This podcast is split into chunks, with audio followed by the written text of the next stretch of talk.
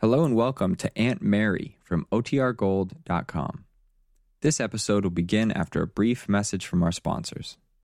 When you need mealtime inspiration, it's worth shopping Kroger, where you'll find over 30,000 mouthwatering choices that excite your inner foodie. And no matter what tasty choice you make, you'll enjoy our everyday low prices, plus extra ways to save, like digital coupons worth over $600 each week. You can also save up to $1 off per gallon at the pump with fuel points. More savings and more inspiring flavors make shopping Kroger worth it every time. Kroger, fresh for everyone. Fuel restrictions apply. Now for our story. Randy Lane strode out of the entrance to the Porter building where his new office was located and directly across to Ben Calvert's office. His cousin Peggy watched him anxiously from a window above. Ben's wife observed him too, with a reaction which was part nervous anticipation, part guilt combined with fear. But Randy was intent on his objective, oblivious as to how his action might affect anyone else. There was a matter to be settled between himself and Ben, and Randy proposed to settle it immediately. And so Aunt Mary's son entered the reception room of Ben's offices with an expression on his face which caused Evie Patterson to look up in surprise. Hello, Evie. Is Mr. Calvert in? Well, he's in, Randy. I, I mean, I think he is. I just this minute got back to the office myself, and he may have gone out Look, while I was. You know whether Ben's in or not. Now, please go tell him I'm out here. I want to speak to him. All right, Randy, I'll tell him. It's just that he doesn't feel very well. He has a cold. That's too bad. I'll wait just the same. Okay. You better sit down. I mean, he may be kind of busy. I can wait. Mr. Calvert, Uh, just a minute, Evie. Uh, what did you do with the papers on the Fulton property? I've looked everywhere. I they're in your basket, Mr. Calvert. No, they aren't. I just looked through there. Here you are, right on top. Oh. Huh, Funny, I didn't notice. Mr. Calvert, there's someone waiting to see you. All right, Evie, send him in.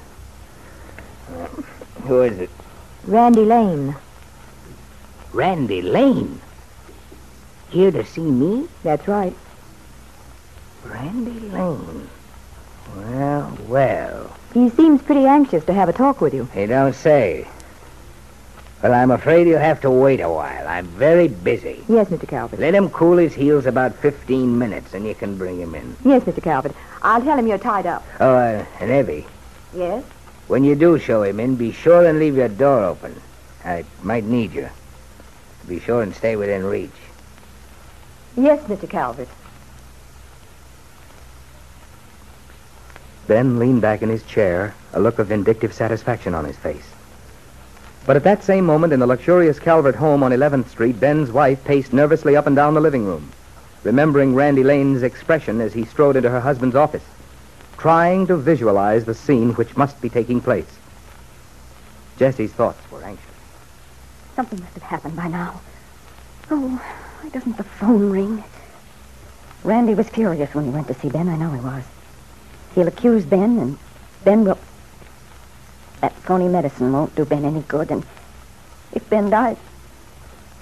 But it's not my fault. I didn't have anything to do with it. I swear I didn't. I was at home, and I. What's the matter with me? For a moment, I felt I was on trial. On trial for murder. But it isn't my. Oh, I wish I'd never listened to Brett. Why doesn't someone call? There's been plenty of time. I. Oh, I, I can't stand it. I've got to find out. Operator, 211, please.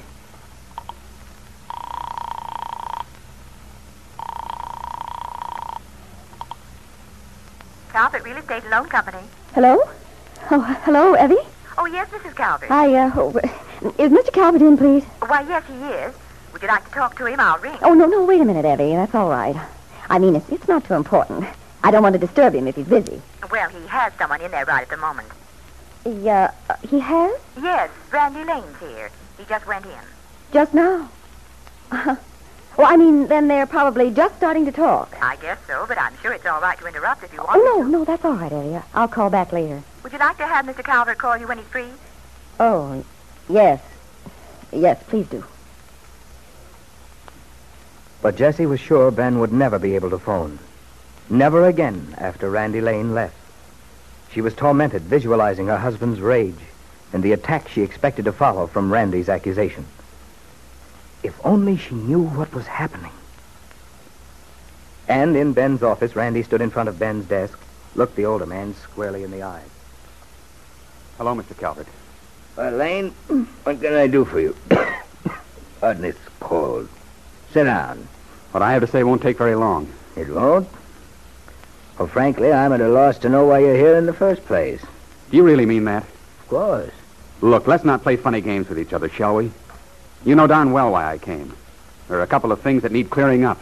If you're referring to this Bergman deal, and I suppose you are. It isn't a question of the Bergman deal as an isolated case, Mr. Calvert. That just happens to be the immediate issue. Oh? Yes. After all, I'd be a dope to come rushing out here just because a man changed his mind over a business deal. Henry Bergman has a perfect right to take his business wherever he wants. Then we're agreed. That's precisely my opinion. Yes. So long as there's no, shall we say, pressure put on him. No pressure by either of us. Pressure?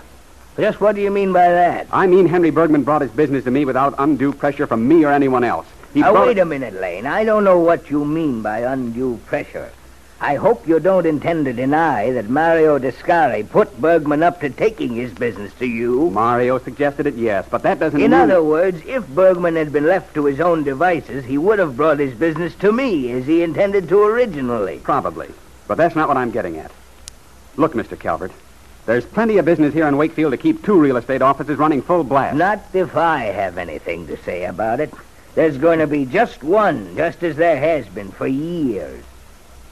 I'd say that was a pretty unreasonable attitude. Not to mention a greedy and selfish one. Randy Lane, I've taken as much as I intend to from you and your family.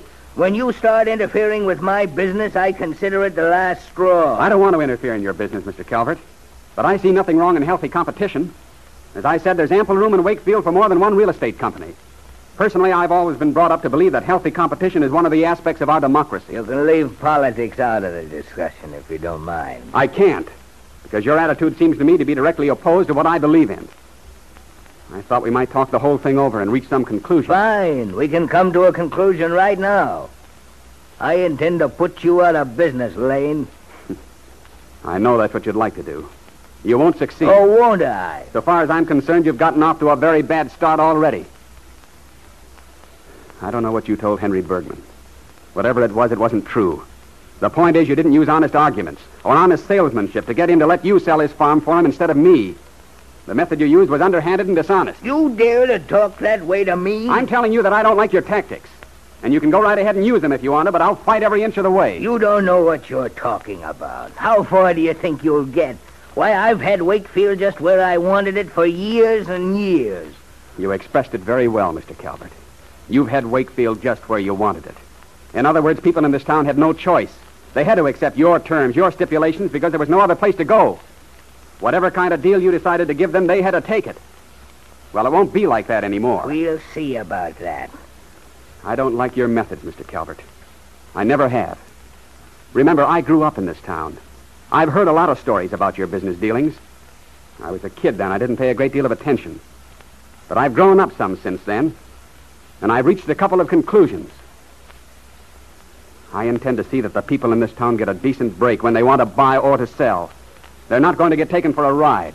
No, not even by you. You're talking like like I'm a... talking like a man who believes in giving the other fellow value received. That's where you and I seem to part company. You've shown me how you intend to handle things. All right, I'm going to show you your method is all wet. No matter how underhanded you work, I intend to keep plugging. It may take me a long time, but I'll get there. And what's more, Mr. Calvert, I'll fight clean because that's the way I believe in. And I believe I can succeed by that method. You'll find out how crazy you are. Just as crazy as I'd expect a Lane to be. Mr. Calvert, if you want to make any cracks at me, make 'em direct. But I don't let people make remarks about my family. That's another thing we'd better get straight right now. Randy Lane stood there. His temper, dangerously near the surface, was still under control. How much longer would Aunt Mary's son be able to maintain his calm attitude? And what would the effect of the interview be on Ben? Dr. Lewis had warned against excitement, overstimulation. And Ben's heart was thumping with rage at the younger man's cool attitude, which Ben rightly interpreted as insulting contempt.